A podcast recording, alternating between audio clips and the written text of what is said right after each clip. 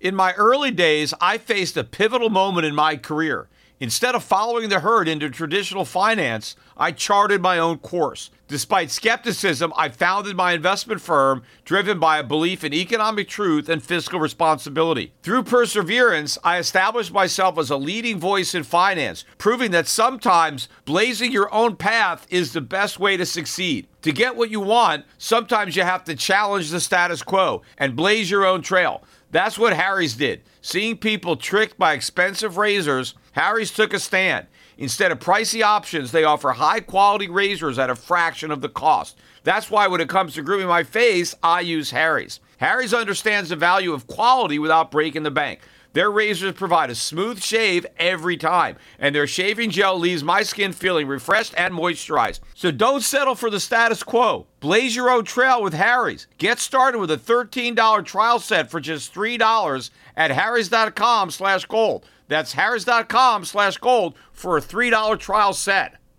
Let's talk finance. Wouldn't it be convenient to have all your investment and retirement accounts in one spot? Yahoo Finance does just that. It consolidates your portfolio views and offers expert analysis, making it easier to manage your investments. Let's not beat around the bush. You want to grow your portfolio, fight inflation, pay off debts, and achieve financial freedom. Yahoo Finance provides the news, data, and tools to make that happen. You may think you've covered all the bases savings, researching, and investing smartly. But to truly excel, you need Yahoo Finance in your corner. A holistic perspective is crucial for success, and Yahoo Finance ensures you have it. With a massive community of over 90 million users monthly, Yahoo Finance is here to guide you on your path to financial success. For comprehensive financial news and analysis, visit the brand behind every great investor, Yahoo Finance, the number one financial destination, yahoofinance.com. That's yahoofinance.com. The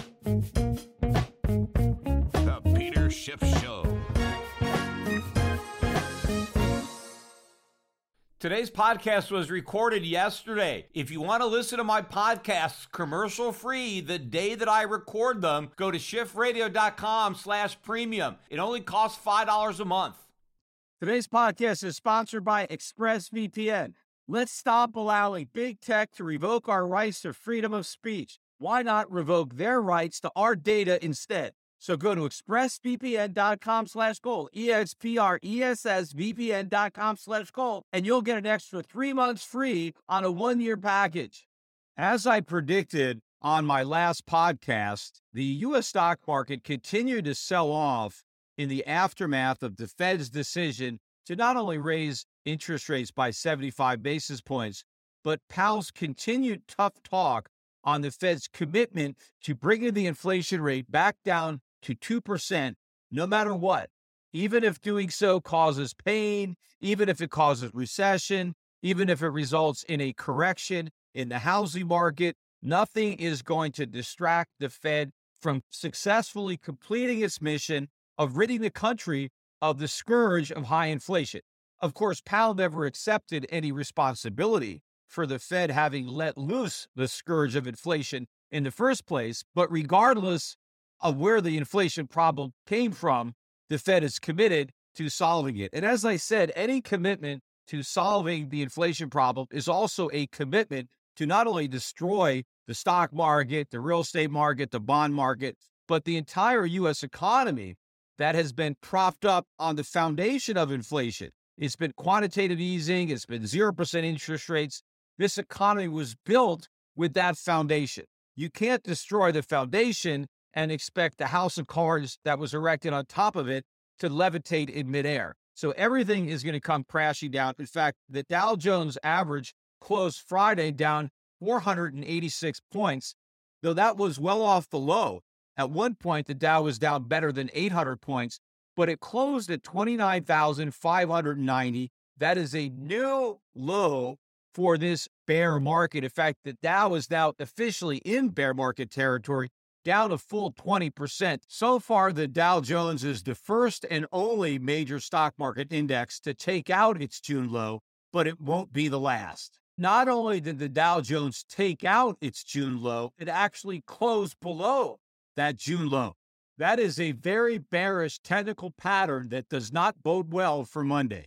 So, once again, the prospect of a Black Monday looms large. Now, we haven't had a big crash yet, but we've had a slow motion crash. The question is is the speed of this crash going to accelerate? And at what point will this cause Powell to pivot? Because at some point, the stock market will drop low enough that it will be a big enough problem for the Fed. Right now, the Fed thinks, okay, we're still not that far off the highs. But more importantly than just the stock market going down, it's why it's going down. Because we are one day away from a major blow up somewhere in the US economy. Some company is going to go bankrupt with rising interest rates, and the systemic risk is going to rear its ugly head again, just the way it did in 2008. So at some point, Powell is going to cry uncle. The question is, how much pain is the Fed willing to endure?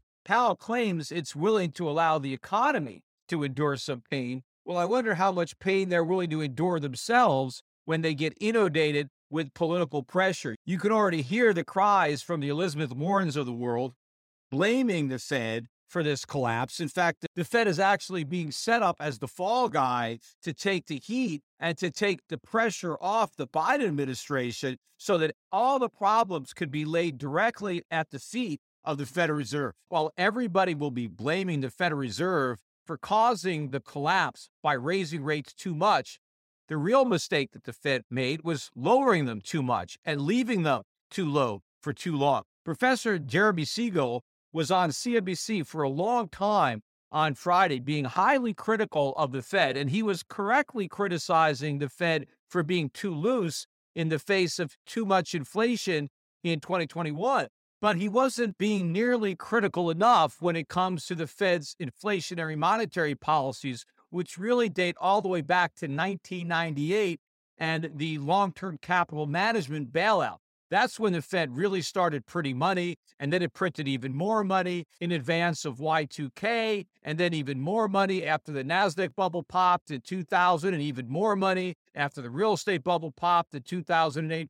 So it's not just one year of excess money printing. The Fed has been too loose for almost 25 years, flooding the economy with cheap money. According to Professor Siegel, if the Fed had simply started hiking interest rates sooner, rather than claiming inflation was transitory or ended quantitative easing sooner rather than later, then we wouldn't be having these problems. The fact of the matter is, the reason that Powell didn't act sooner is because he didn't want to create a problem by fighting inflation, because at that time, inflation wasn't a problem. Well, now that inflation is a problem, well, there's no reason for the Fed not to fight it. They didn't want to fight it in 2021 because it would have created a problem for the economy because now the inflation that they didn't want to fight, because doing so would have created a problem, has itself become the problem. And so they got a problem either way. They're damned if they do and they're damned if they don't. So that's why they're fighting inflation now.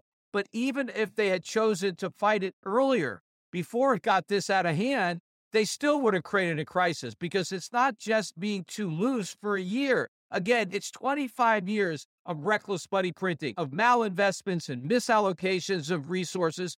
This is a gigantic credit bubble. We just added even more fuel to that bubble in the last year. So we just ended the mania with a more spectacular blow off top. But there was no way around this. There was no correct decision that the Fed could have made in 2021. So all they did is make the only decision that would allow them to postpone the pain for a little longer. They had no idea how much time they were buying by being that reckless, but they didn't care. Because again, the name of the game for the Fed is always don't create a problem, even if it solves a bigger problem, wait for that bigger problem to become a crisis.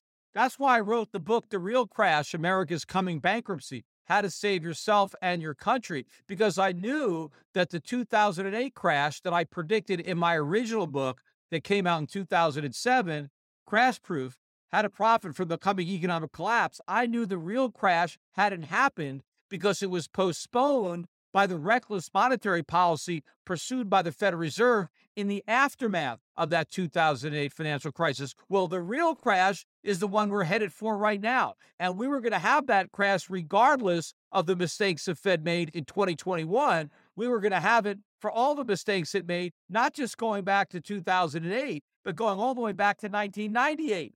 Getting back to the actual damage on the week to the stock market, the Dow Jones dropped 4%, and again is now down 20% from its record high, back in official bear market territory. The S&P 500 on the week dropped 4.6%. It is now down 23.4%, and again, it's back in bear market territory. I predicted on my last podcast that the S&P would probably fall into bear market territory again by the end of the week, and that is exactly what has happened. Russell 2000 had an even worse week, down 6.6%. It's now down 32% from its record high. The Nasdaq beaten up even worse than the Russell 2000, dropping 7.7% on the week. It's off 33% from its record high. The ARK Innovation ETF having an even rougher week. These are the even more speculative type of stocks that would be contained in the NASDAQ. That ETF down 15% on the week. It's now down 76% from its record high, and it still has a long way to fall. By the way, the Grayscale Bitcoin Trust that I always try to talk about when I talk about ARK Innovation because of their very high correlation to one another held up actually better than I would have thought this week. It was only down 11%. It still made a new 52 week low, and that trust is now off 81% from its record high. So if you bought the Grayscale Bitcoin Trust at its record high, thinking that it was some kind of store of value or safe haven, 81% of what you tried to keep safe has already been lost. And by the way, if you remember, Grayscale Bitcoin Trust is the company that launched the Drop Gold campaign.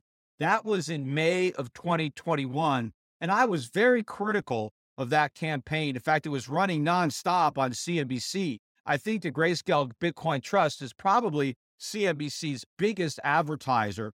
So they were really encouraging their viewers to the extent that any of them had gold to go sell their gold and to buy the Grayscale Bitcoin Trust, not Bitcoin itself, but this Grayscale Bitcoin Trust, which of course was trading at a premium, and now it trades at a big discount. But if you go back to the beginning of that campaign, which was launched in May, that campaign was so widespread, it was such a big pump that it pushed the price of the Grayscale Bitcoin Trust up to $17.40 the following month in June.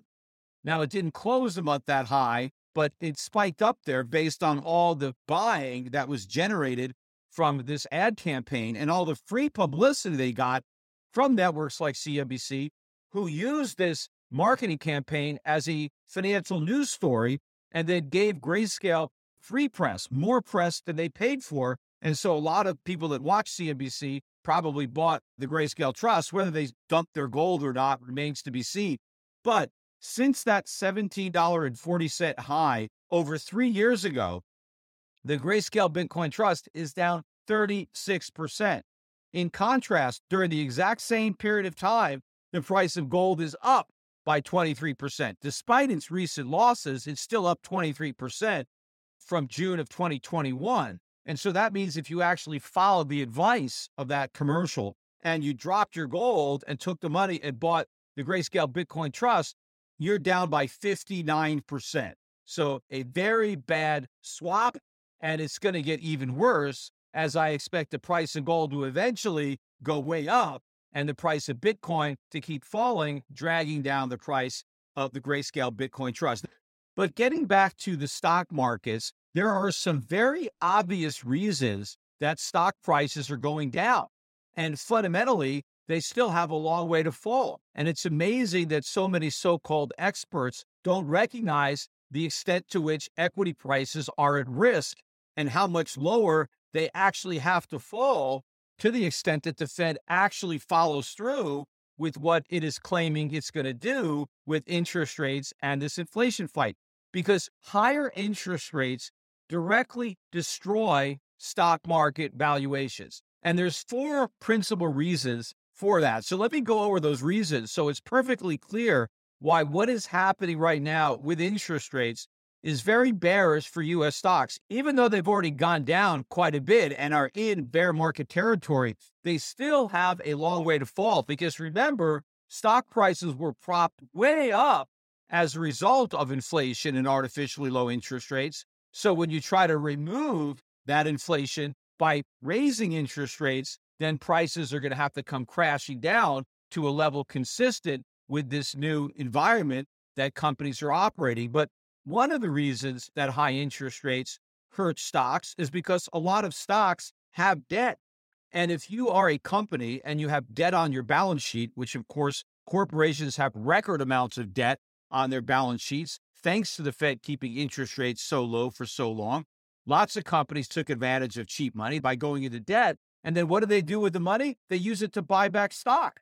But they bought back stock at inflated prices. In fact, as the stock market collapses, and a lot of this debt comes due, a lot of these companies are going to be sitting on unrealized losses. They would have paid higher prices for the stock they bought, but now the money they borrowed to buy it is going to cost a lot more to service. And so, as corporations that have debt have to pay bondholders more money to service that debt, that directly reduces corporate earnings. And the only way corporations may be able to deal with that debt is by repaying it. Well, how are they going to repay debt? Well, they have to unwind those stock buys. They have to take the stock they bought and sell it into the market to get the money to pay off their debt. But of course, when companies go from share buybacks to share sellouts, the share prices are going to collapse. And in fact, companies will probably have to sell more shares than they bought because the price is down. And so this weighs not only on their stock price, but on all stock prices. Now you have all this selling. A big driver of the bull market has been buybacks. Well, a big driver of the bear market is going to be sellouts as all the stock that was bought back gets dumped back on the market. There's another way that higher interest rates also affect corporate earnings, and that's because corporations have customers that also have a lot of debt. And so, as their customers have to pay more money to service their debt, they have less money available to purchase the goods and services that a corporation may be selling. So not only are its earnings under pressure from its own increase in interest rates, but its earnings are under pressure because of its customers' increase in their interest rates. So earnings are collapsing as interest rates are rising. And stock prices, of course, are a function of future earnings. You have to discount future earnings into the present. So if those future earnings are going down, the present value is going down. But also, and this is another big reason that high interest rates hurt stock prices, is when you compute the present value of a future earnings stream, you have to discount it by an interest rate. Now, the lower the interest rate, the higher the present value of those future earnings. Now, as the Fed is raising interest rates, now you are diminishing the value of those future earnings. So not only are corporate earnings collapsing, but the present value of those diminished earnings is also collapsing. So rising interest rates actually deliver a double whammy to stock prices. Another way interest rates are going to hurt the stock market is by pushing the economy into a recession. And when we're in recession, there's also going to be huge job losses. And so all those job losses are going to mean that a lot of customers are going to have a lot less income to spend buying the goods and services that companies have for sale. So earnings are just going to implode for all sorts of reasons. Debt service costs are going to explode. This is a disaster for the stock market. As a public person, I am hyper aware of safety and security. Delete Me finds and removes any personal information you don't want online, and it makes sure it stays offline. Delete Me is a subscription service that removes your personal information from the largest people search databases on the web, and in the process, helps prevent potential ID theft, doxing, and phishing scams. Sign up and provide Delete Me with exactly what information you want deleted, and their experts will take it from there. Delete Me sends you regular personalized privacy reports showing what information they found, where they found it, and what they removed. Delete Me isn't just a one time service. Delete Me is always working for you, constantly monitoring and removing the personal information that you don't want on the internet. So take control of your data and keep your private life private by signing up for Delete Me. Now at a special discount for my listeners. Today, get 20% off your Delete Me plan when you go to joindeleteme.com slash gold and use the promo code GOLD at checkout. The only way to get 20% off is to go to joindeleteme.com slash gold and enter code GOLD at checkout. That's joindeleteme.com slash gold, code GOLD. We all make mistakes, decisions that we regret, things we'd like to do over, like not buying Bitcoin when you first heard about it at $1. We all carry around different stresses, big and small. When we keep them bottled up, it can start to affect us negatively. Therapy is a safe space to get things off your chest and to figure out how to work through whatever's weighing you down. At times, therapy has helped me and my loved ones in many ways. Therapy isn't just for those who've experienced major traumas. With the right guide, you can discover effective strategies to minimize distractions and truly connect with your needs, setting the stage for a more balanced life. If you're thinking of starting therapy, give BetterHelp a try. It's entirely online, designed to be flexible, and suited to your schedule. Just fill out a brief questionnaire to get matched up with a licensed therapist and switch therapists anytime for no additional charge. Take a moment. Visit betterhelp.com slash gold today to get 10% off your first month. That's betterhelp, H-E-L-P dot com slash gold. Say goodbye to your credit card rewards. Greedy corporate mega stores, led by Walmart and Target, are pushing for a law in Congress to take away your hard earned cash back and travel points to line their pockets. The Durbin Marshall credit card bill would enact harmful credit card routing mandates that would end credit card rewards as we know it. If you love your credit card rewards, tell your lawmakers hands off my rewards. Tell them to oppose the Durbin Marshall credit card bill.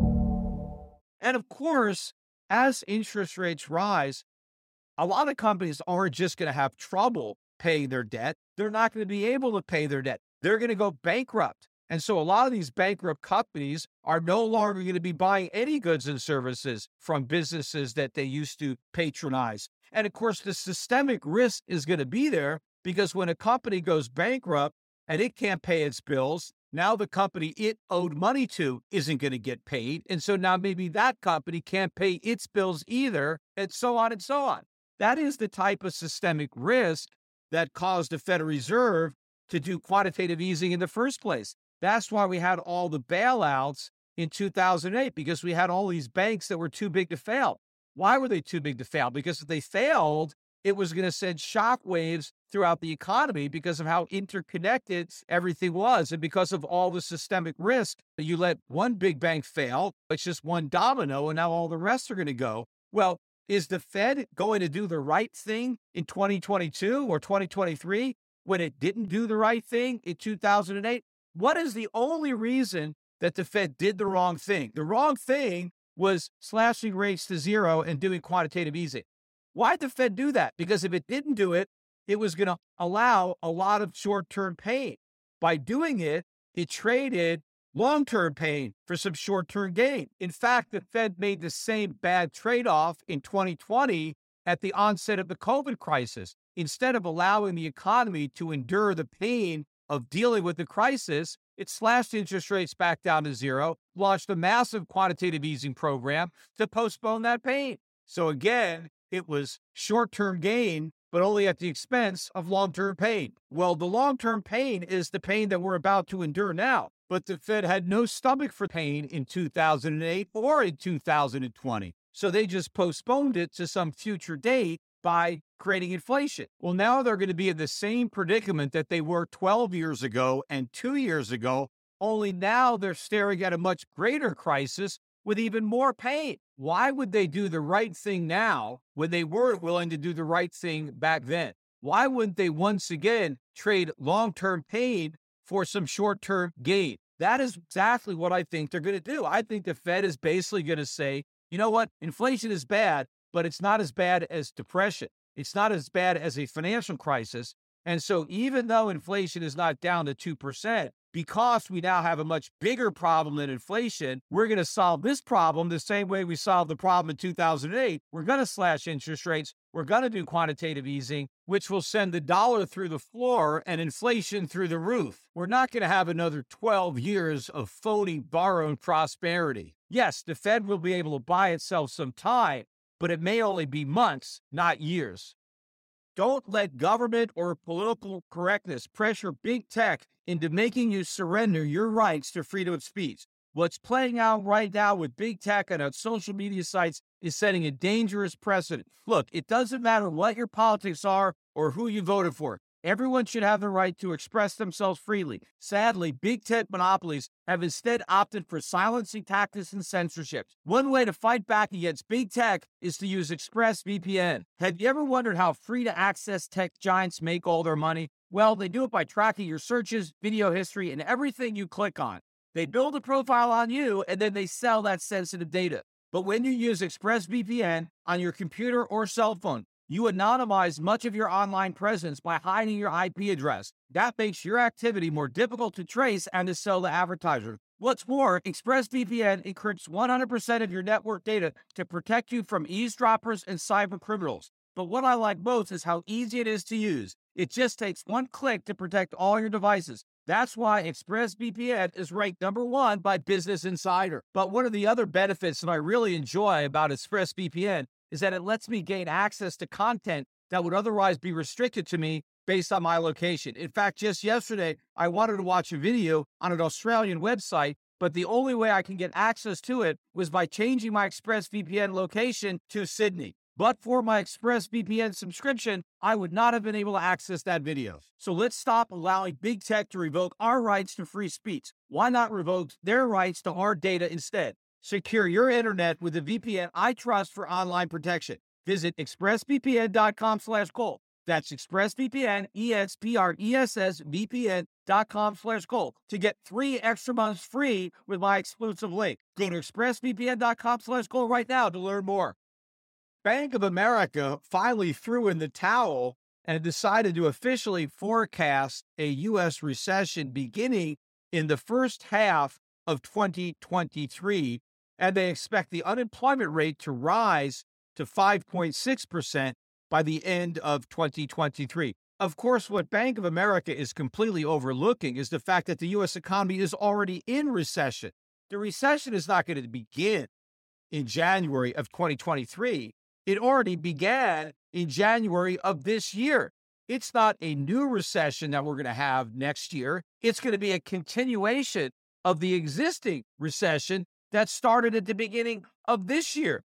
Does it make any sense if you're going to acknowledge that we're in a recession in the first half of next year to still try to claim that the negative GDP from the first two quarters, which will probably end up being four quarters of negative GDP growth for 2022, we can have an entire year where the economy contracts for four quarters. Is there any reason to still pretend that that's not a recession just because we don't get the big spike in unemployment until 2023. It makes a lot more sense to admit that that recession actually began quarters before the recession ultimately caused a big rise in unemployment. But just because it took unemployment a while to rise doesn't mean the economy wasn't in recession before it rose. In fact, it was the recession potentially that is the reason that unemployment rose. And one of the reasons that it didn't rise sooner was because a lot of people were taking second and third jobs to try to make ends meet because the economy was so weak as a result of higher prices. The only way people could afford to pay higher prices was to work longer hours. And in many cases, that necessitated taking second or third jobs. Getting back to the stock markets, we continue to see weakness in the mining stocks. And on my last podcast, I was commenting on a divergence that was potentially developing because the gold stocks were holding up kind of well in the face of gold itself making new 52 week lows. We weren't seeing that in the miners, and silver was actually rising even as gold was falling. And so I thought that potentially could be signaling a bottom. Well, I got that wrong because both the GDX and the GDXJ hit new 52 week lows on the week. The GDX was down 5.7% on the week. Now, not as big a drop as the NASDAQ composite, not even as big a drop as the Russell 2000, but nonetheless, it was still a drop. That index is off 41.6% from its 52 week high. The GDXJ had a much worse week. It was down 8%, so that exceeded the 7.7% loss in the NASDAQ. That index is now down 48% from its 52 week high. But if you want to contrast it to its record high, because when I talked about the Dow's 20% drop or the NASDAQ's 33% drop, that's from the record high that we hit this year. When you want to look at the GDXJ, the record high was in 2010. That's 12 years ago. And the GDXJ is 85% lower than it was 12 years ago. That is what a bear market looks like. And that is what the bear market could look like in the Dow and the S&P if the Fed actually fights inflation and successfully brings it back down to 2%. Now, when you have a 12-year bear market where you're down 85%, that generally presents a great buying opportunity. The gold stocks, in my opinion, are nearing the end of a major bear market and represent an incredible long-term buying opportunity. In contrast, the Dow, S&P, Nasdaq, these indexes are just completing a massive bull market and have just begun what is going to be a massive bear market. So while you should be selling into the decline in US stocks, you should be buying into the weakness in gold stocks because I expect the weakness in US stocks to continue, but I don't expect the weakness in gold stocks to continue. Does that mean they're at an absolute bottom right now? No, it does not but it means that they're a great investment value. I purchased more mining stocks in my personal account on Friday. I hadn't pulled the trigger in the last couple of weeks. I already have a lot of money in gold mining stocks, but I just couldn't resist the prices on Friday. So I bought more and I am willing to buy more next week if the market continues to give away these stocks. And it is my recommendation for anybody who is listening to this podcast.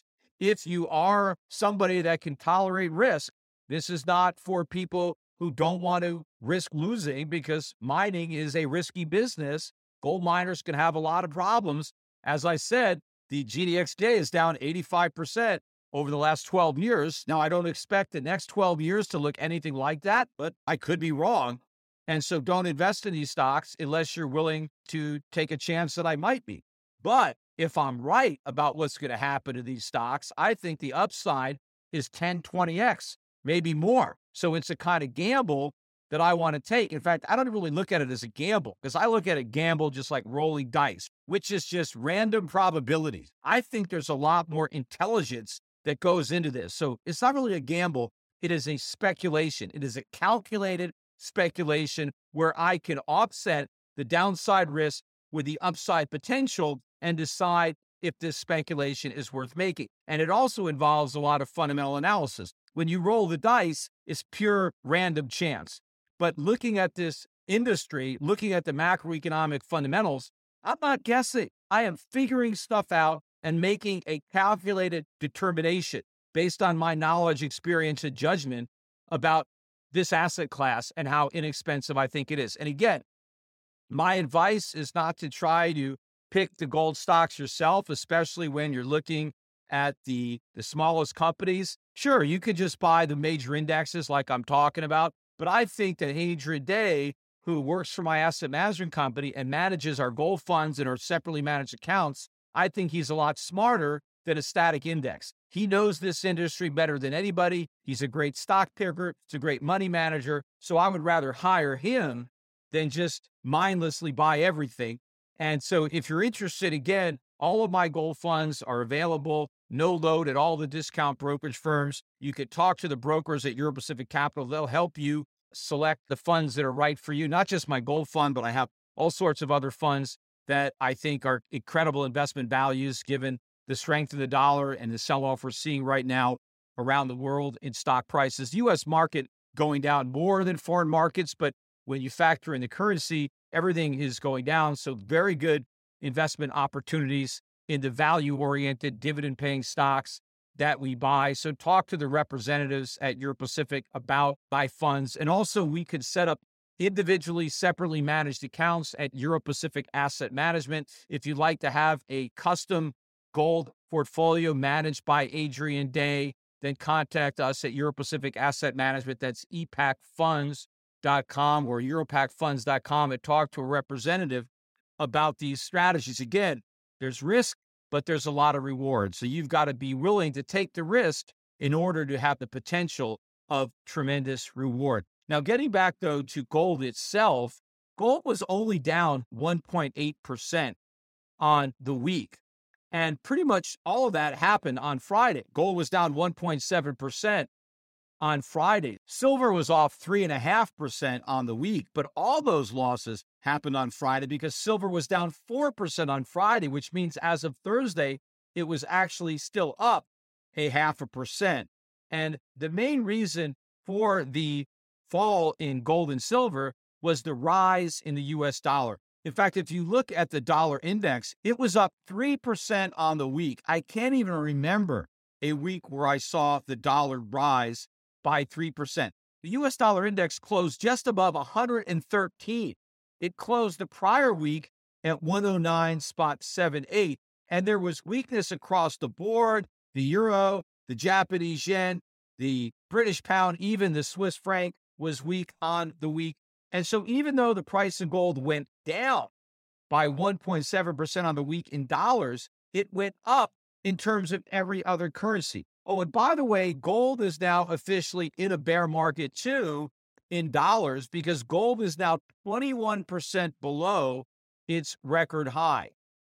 But if you want to look at gold priced in other currencies, which of course a lot of people in the world do, they look at prices in terms of their own currency not in terms of our currency. But in euros, gold is only 12% off its record high, approximately. In terms of yen, gold is only 6% below its record high. And in terms of British pounds, gold is only 4% below its all time record high. So, not even in correction territory in terms of yen and British pounds. And of course, there are a lot of other currencies, smaller currencies, that are down more than the British pound. So there are other currencies in which gold is making all time record highs. So for a lot of people, gold is acting as a very good store of value, even though temporarily it hasn't been a very good store of value for Americans. They would have been better off just in a money market. But there you're just playing with dynamite. It's a ticking time bomb because at some point it's going to blow up and then you're going to get clobbered in cash and you're going to miss a huge rally in gold. So, over the long run, I'm confident that gold is going to be the winner when it comes to a store of value. But even in the short run, gold is still proving to be an excellent store of value. It just depends on which currency acts as your reference point. I want to take a look at some of the individual currencies, though, that really got beat up on Friday. First of all, the euro was down 1.5%. It closed below 97 cents to the US dollar. It went out at 0.9687. That's the lowest the euro has traded in 20 years against the dollar.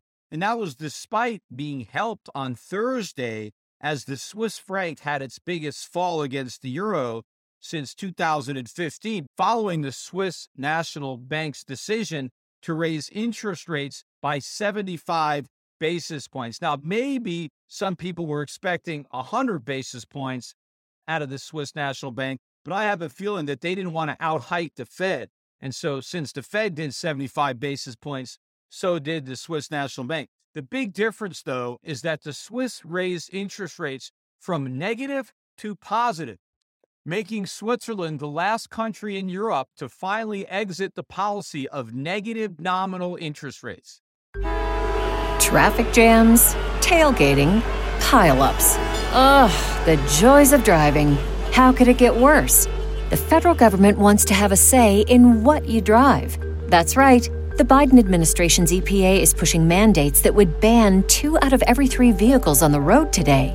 Don't let Washington become your backseat driver. Protect the freedom of driving your way. Visit EnergyCitizens.org. Paid for by the American Petroleum Institute. What's the easiest choice you can make? Window instead of middle seat? Picking a vendor who sends a great gift basket? Outsourcing business tasks you hate? What about selling with Shopify? Whether you're selling a little or a lot, Shopify helps you do your thing, however you cha-ching. Shopify is the global commerce platform that helps you sell at every stage of your business. From the launch your online shop stage to the first real life store stage, all the way to the did we just hit a million orders stage. Shopify's there to help you grow. Whether you're selling scented soap or offering outdoor outfits, Shopify helps you sell. Wherever and whatever you're selling, Shopify's got you covered. Sign up for a $1 per month trial period at shopify.com slash try. Go to shopify.com slash try now to grow your business, no matter what stage you're in. Shopify.com slash try. When you need mealtime inspiration, it's worth shopping Kroger, where you'll find over 30,000 mouthwatering choices that excite your inner foodie. And no matter what tasty choice you make, you'll enjoy our everyday low prices, plus extra ways to save, like digital coupons worth over $600 each week. You can also save up to $1 off per gallon at the pump with fuel points. More savings and more inspiring flavors make shopping Kroger worth it every time. Kroger, fresh for everyone. Fuel restrictions apply. Prior to Thursday's 75 basis point rate hike, which raised the official rate in Switzerland to one half of 1%, rates were still negative 25 basis points. And the hike before that, where Switzerland went from negative 75 to negative 25, which was a 50 basis point hike, that was the first rate hike in Switzerland in 15 years. But more importantly, the last seven years of those 15 years, interest rates were negative. Now, think about all the malinvestments and misallocations that helped to create. But this 75 basis point rate hike won't be the last hike in Switzerland either. Rates are going up, but not nearly as high as they're going up in many other parts of the world because Switzerland, despite all of this money creation and negative interest rates, their year over year inflation rate is just 3.5%. Now, had it not been for all this inflation, Switzerland would have experienced the joys of falling prices. But because of all the inflation created by the Swiss National Bank, instead of enjoying the benefits of lower prices, the Swiss were forced to pay higher prices, although the price increases were not nearly as bad as what people in other countries were experiencing. But it's important to point out that because inflation in Switzerland is just 3.5%, which, by the way, is the highest inflation Switzerland has experienced in 30 years, real interest rates in Switzerland, despite nominal rates being just a half, are actually higher than they are in the United States. Because if you have 3.5% inflation and a half a percent interest rate, you have a negative real yield of 3%. Whereas the United States, we have inflation of eight and a quarter and interest rates of three and a quarter, we have negative real yields of 5%. So, on a yield basis, adjusted for inflation, it still makes more sense to be in the Swiss franc than the US dollar. Now, while Switzerland is the last country in Europe to correct the mistake of having negative nominal interest rates, there's still one more holdout in the world, and that is Japan. Japan is the lone nation that still has negative interest rates at negative 0.1%. And they also have a massive QE program going on as the Bank of Japan is pegging the yield on a 10 year JGB at just 25 basis points. That's one quarter of 1%. Of course, doing that requires a lot of yen printing, which is why the Japanese yen fell to a 24 year low against the US dollar this week. And it would have gone a lot lower but for massive intervention on Thursday night by the Bank of Japan. And that followed the Bank of Japan's decision not to raise interest rates, but to leave them at negative 0.1. And if it wasn't for that massive unilateral currency intervention, the yen would be a lot lower. Of course, if the Bank of Japan really wanted to defend the yen, it would have raised interest rates, but it can't raise interest rates because of all the debt that is owed by the Japanese government. Well, the United States Federal Reserve is actually going to be in the same predicament because the Fed is going to have to stop raising interest rates because the US government is actually more broke than the Japanese government because the Japanese government has a much wealthier population to tax that is flush with savings. Americans are broke. The U.S. government has no hope of raising tax revenue to cover its debt. So eventually, the Federal Reserve is going to have to do what the Bank of Japan is doing now, and that's to stop hiking rates and to resume a new quantitative easing program. And because the Bank of Japan didn't hike rates, it just artificially tried to manipulate the currency higher with intervention. A lot of the gains from Thursday were reversed on Friday. In fact, the same thing happened with the Swiss franc against the euro.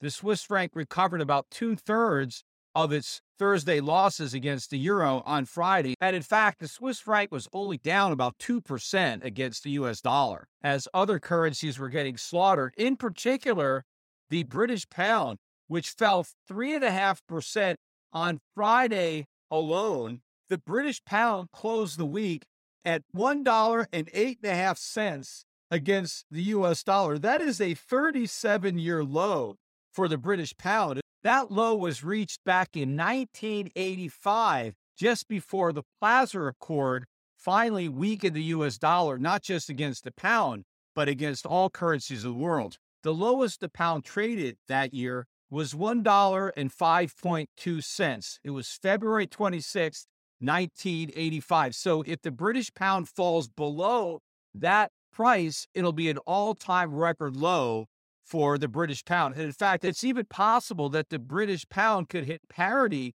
with the US dollar or even breach parity where one British pound is worth less than one US dollar. That would be a huge embarrassment for the United Kingdom. Remember, at one point, the British pound was the world's reserve currency. It was a more important currency in world trade than is the US dollar. But it just goes to show you just because you're the world's reserve currency at one moment in time doesn't mean you're the world's reserve currency for the remainder of time because the dollar's days are numbered. It's obviously just a bigger number than I thought. It's hats off to Brent Johnson with his dollar milkshake theory. You know, I did not expect the US dollar to rise quite this much, but it has. And it's because I did not expect the Federal Reserve to be able to keep up the pretense of an inflation fight in the face of such horrible economic and market data. And if he did try to pull that pretense off, I expected that by now the markets would have seen through the charade and figured it out. So Powell is surprising me with this game of chicken. I expected him to blink sooner, and he hasn't. And so I think that is the reason that the dollar is rising more than I thought. But this rally is unsustainable because so too is the U.S. economy. And so too is Powell's ability to continue to pretend that he can raise interest rates to fight inflation without collapsing that economy. He claims he's willing to accept a little pain and some below trend growth and a small increase from a very low unemployment rate. But I think his personal political pain tolerance is actually very low. And I think that tolerance is going to be tested soon. Now, there was also some fundamental news that caused that oversized sell off in the British pound on Friday and that is that the newly elected British Prime Minister Liz Truss, who is a Tory, the Conservative Party, has decided to try to fight inflation by stimulating supply with tax cuts.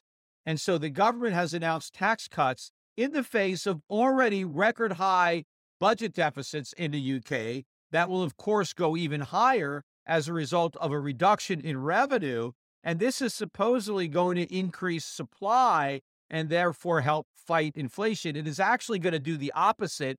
It is going to stoke the inflation fire that is already burning hot in the UK because there are no government spending cuts. So if you cut taxes and you don't cut spending, you don't really cut taxes because government spending equals taxation. Every dollar that a government spends must be paid for one way or another. So, what have the British decided to do? They've traded the income tax for the inflation tax because the money that the British are no longer collecting in taxes is going to have to be printed by their central bank. A central bank that is supposed to be fighting inflation will be forced to create even more inflation in order to fund these tax cuts that are supposedly going to fight inflation. They won't, they'll make it worse. Now, let's say this British central bank refuses to monetize the larger deficits that will result from the tax cuts, where will the British get the extra money to spend? They'll have to borrow it from the private sector. The same private sector that's getting a tax cut is going to have to loan that tax cut right back to the British government. How are the tax cuts going to create more supply if there's no actual additional capital investment to fund that increase? Now, it may not necessarily be the same people who get the tax cuts as who buy the government debt, whatever money the British government puts into the private sector because of the tax cuts, it has to take out of the private sector to finance the bigger deficits. So there's no way that this could work. The net effect is going to be even higher inflation. And for the average Brit who gets a tax cut, the extra inflation that will result from the deficits that are created to fund these tax cuts will push consumer prices up by a higher amount than the total value of the tax cuts. So, in other words, the British people will be worse off as a result of these tax cuts. Yes, they'll have more after tax income, but prices will go up by a greater degree. So, they'll have even less purchasing power despite having more British pounds in their paychecks after tax. What the conservative British government should be doing for fiscal policy to fight inflation is cut government spending. No governments are cutting spending. Every government claims they want to deal with inflation, but no government wants to actually cut spending, which is the only way to deal with it, including here in the United States. The U.S. government continues to pass spending increases while claiming that it's committed to fighting inflation. And all you have is the Federal Reserve that is raising interest rates. It cannot win this battle by itself unless it is willing to allow the U.S. economy to endure the consequences. And I don't see that it's going to happen. They've never done that before. And I don't believe they're going to do that now. Another currency that got pounded on Friday was the Australian dollar, down over one and three quarters percent. It settled at just above 65 cents at 0.6528 against the US dollar. Probably weakness in commodities weighing heavily on that currency and fears of a global economic recession. Oil prices were down almost $5 a gallon Friday, down $4.80. Oil finished at $78.25. In fact, the price of oil is now lower than it was when Putin invaded the Ukraine. So neither Biden nor the Fed could get away with blaming the inflation on Putin's price hikes because prices are lower now than when Putin invaded the Ukraine. In fact, as oil tanked, oil stocks came under some intense selling pressure some oil stocks actually made new 52 week lows on Friday. I want to finish up the podcast, though, by turning my attention directly to the carnage in the bond market, which is really what's driving everything in the stock market, the foreign exchange markets, the precious metals markets. Yields continue to move up, and the yield curve continues to steepen its inversion. The yield on a six month treasury is now at 3 spot 86 a one year is 4.065. The two year yield, again, high point of the curve, is now at 4.2%. Now, the yield is downward sloping from there. The five year yield is 3.98%. The 10 year yield is 3.68%. And the 30 year yield is 3.61%. This inverted yield curve not only shows the markets anticipating a recession, but the market's also anticipating the end of inflation. The markets still believe that Powell will succeed in returning inflation to 2%. The markets are completely clueless to the reality that not only won't the Fed succeed, it will fail abysmally. And therefore, yields on the longer term bonds are going to soar. But in the meantime, rising bond yields continue to push up mortgage rates. The yield on the 30 year fixed rate is now at 6.7%. Look at how rapidly they're going up because the podcast I did a few days ago, it was 6.4. And the podcast I did a few days before that, it was 6.1. That is a 10% increase in mortgage rates in one week. Remember, when the year started, 2022, the 30 year fixed rate was 3.3. And the lowest it got early in the COVID crisis was 3.1. In fact, I'm going to do this calculation again. I did it on another podcast, but since the beginning of the COVID crisis, medium home prices are up 46%. Now, when I did my other podcast, I talked about a 30% increase over two years. But if you go back to the beginning of COVID, it's a 46% increase, which is a little bit more than two years. Meantime, you've got mortgage rates up from 3.1 to 6.7. And so that means on a mortgage, if somebody puts 5% down and they bought a $300,000 home back at the beginning of COVID versus buying the same home now at 438,000, which represents a 46% increase, your monthly mortgage payments have gone up from $1,480 a month to $3,039 a month. That's a 105% increase in the monthly mortgage payments. Now, that doesn't count maintenance that has gone up, utilities that have gone up, insurance that have gone up. This is an unprecedented increase in the cost of shelter if you're buying a home. Now, compare that to the CPI, which claims that the cost of shelter is only up about 10% during that identical time period. Maybe a little bit more, maybe 12, but basically you're talking about the actual cost to buy a home up 10 times more than what the government claims the increase in shelter is during the same time period. And remember, shelter is a full third of the CPI. So how much has an individual's cost of living gone up who is buying a home versus the same individual buying that exact same home two and a half years ago? But another factor that is driving mortgage rates higher is that the spread between mortgage rates and treasuries continues to widen.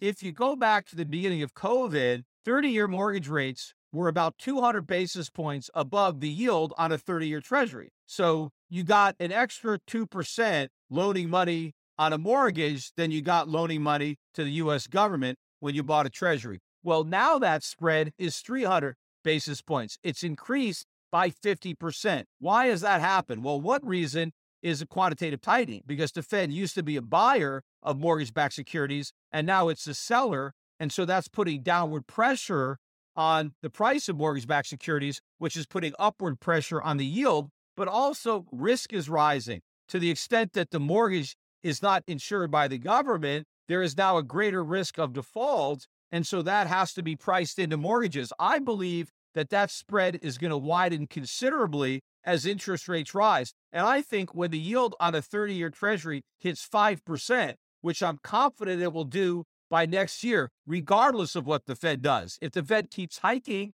then rates are going to go up. But if it stops hiking, then inflation is going to go way up. And the only reason that the yield on a 30 year treasury is still as low is 3.61% is because everybody believes the Fed will win the inflation fight. When it surrenders the inflation fight to fight something else, a more menacing evil, depression and financial crisis, then instead of bonds going up and yields going down, I think bonds are going to get killed and yields are going to go up. But just moving the 30 year yield to 5%, which it should be higher than that by now, if the two year is 4.2%, you should get more yield for taking 28 years of additional inflation risk. But I think when the 30 year treasury yield hits 5%, I think the yield on a 30 year fixed mortgage will be 9%. So, in other words, the spread will increase another 100 basis points from 300 to 400. Imagine the cost of a home when the mortgage is 9%. Housing prices are already unsustainable with mortgages at 6.7%. Even Jerome Powell admitted that housing prices have to go down. But housing prices can't go down without defaults going way up. And when defaults go way up, that means somebody has lost money because when somebody stops paying their mortgage, somebody else loses that revenue stream. One person's liability is somebody else's asset. And so when you default on that liability, then somebody else sees a default on their asset. That results in write downs and then bankruptcies, and then more dominoes start to fall. And next thing you know, it's a full blown financial crisis. The only way that the Fed can avoid this or at least postpone it is by pivoting. And that's exactly what I expect the Fed to do. Again, the only question is how much longer are we going to wait and how much more pain may investors have to endure who are betting on the Fed doing the wrong thing instead of, for the first time since Paul Volcker, doing the right thing. My money is on the Fed doing the wrong thing. I don't want to fight the Fed. There's an old expression don't fight the Fed. Well, the Fed has a long history of doing the wrong thing, and my bet is that history repeats.